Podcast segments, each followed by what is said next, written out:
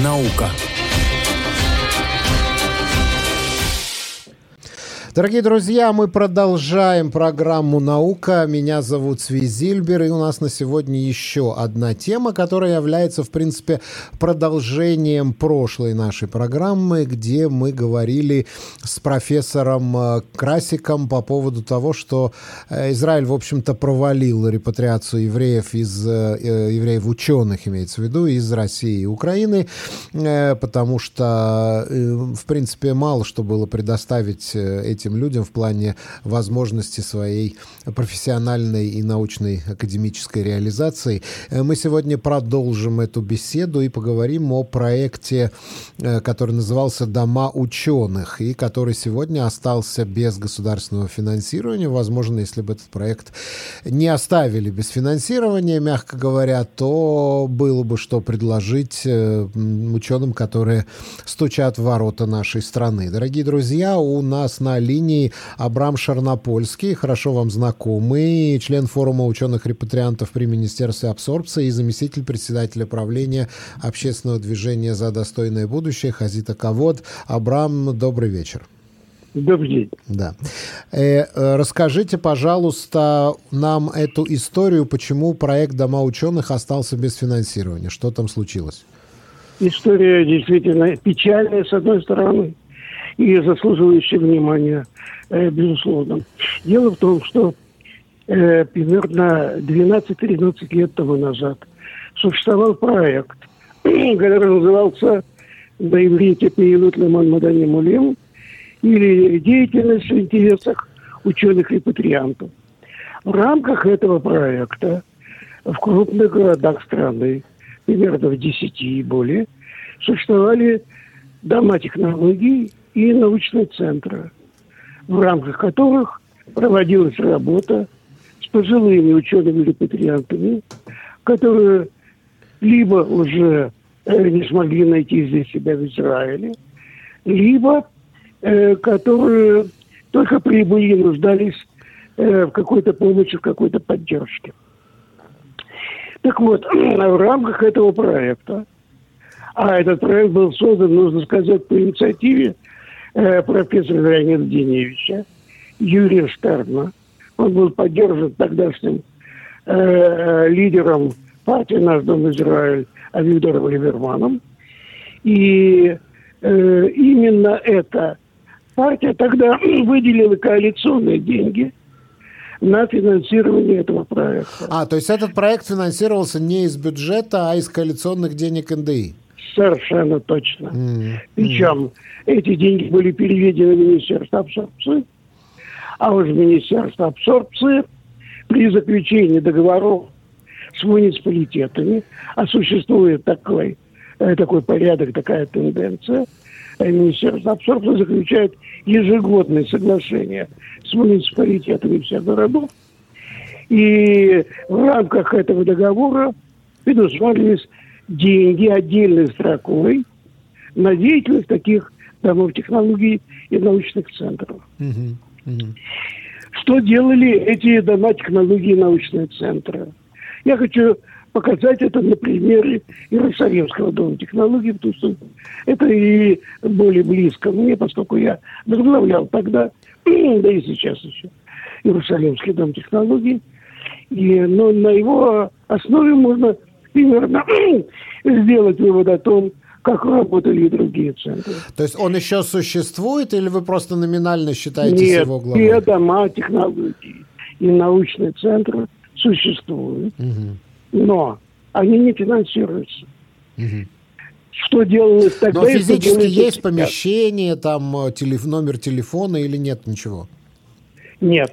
Э, тогда было так, скажем, в Иерусалиме при общинном доме раз в неделю нам выделялось помещение mm-hmm. для проведения деятельности mm-hmm. нашей. Mm-hmm. О, понятно. Так, да, и также то же самое было в других городах. Где-то чуть лучше, где-то чуть хуже. Э, так вот, в рамках этого проекта, э, скажем, в Иерусалимском доме технологий, велись работы, а, по продвижению проекту. То есть, когда ученые приезжали в Израиль, и имели какие-то научно-технические идеи и проекты, они имели возможность представить это все дело в эти дома технологий и научные центры.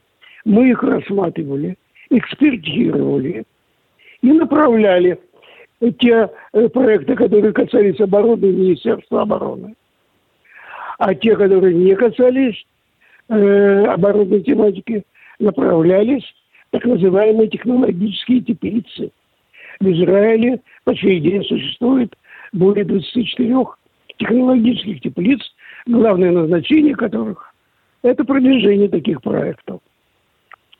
В частности, Иерусалимский дом технологий э, представил 12 таких проектов в Ашкелонскую технологическую теплицу. То же самое было сделано в отношении Бершевской технологической теплицы, Хадерской технологической теплицы и ряда других теплиц. Э, не все эти проекты радушно принимались этими теплицами, но некоторые, да, получили финансирование. Там создавали стартаповские компании в этих теплицах. В течение двух лет это все финансировалось Министерством промышленности. Это один из видов деятельности. Второй вид деятельности – научной лектории. Еженедельно, скажем, в Иерусалиме, в этом общинном доме, читались лекции на научные темы. Лекции читались как профессионалами, так и э, членами нашего э, Дома технологий. Причем тема, тематика была самая разнообразная. Это и медицина, и строительство, и так далее, и так далее. Третий вид деятельности – научные семинары и конференции. Мы проводили многочисленные э, научные семинары и конференции, тоже в разных сферах, в области энергетики, в области экологии, в области медицины, ну и так далее, и так далее. Четвертый вид деятельности – это помощь трудоустройству ученых.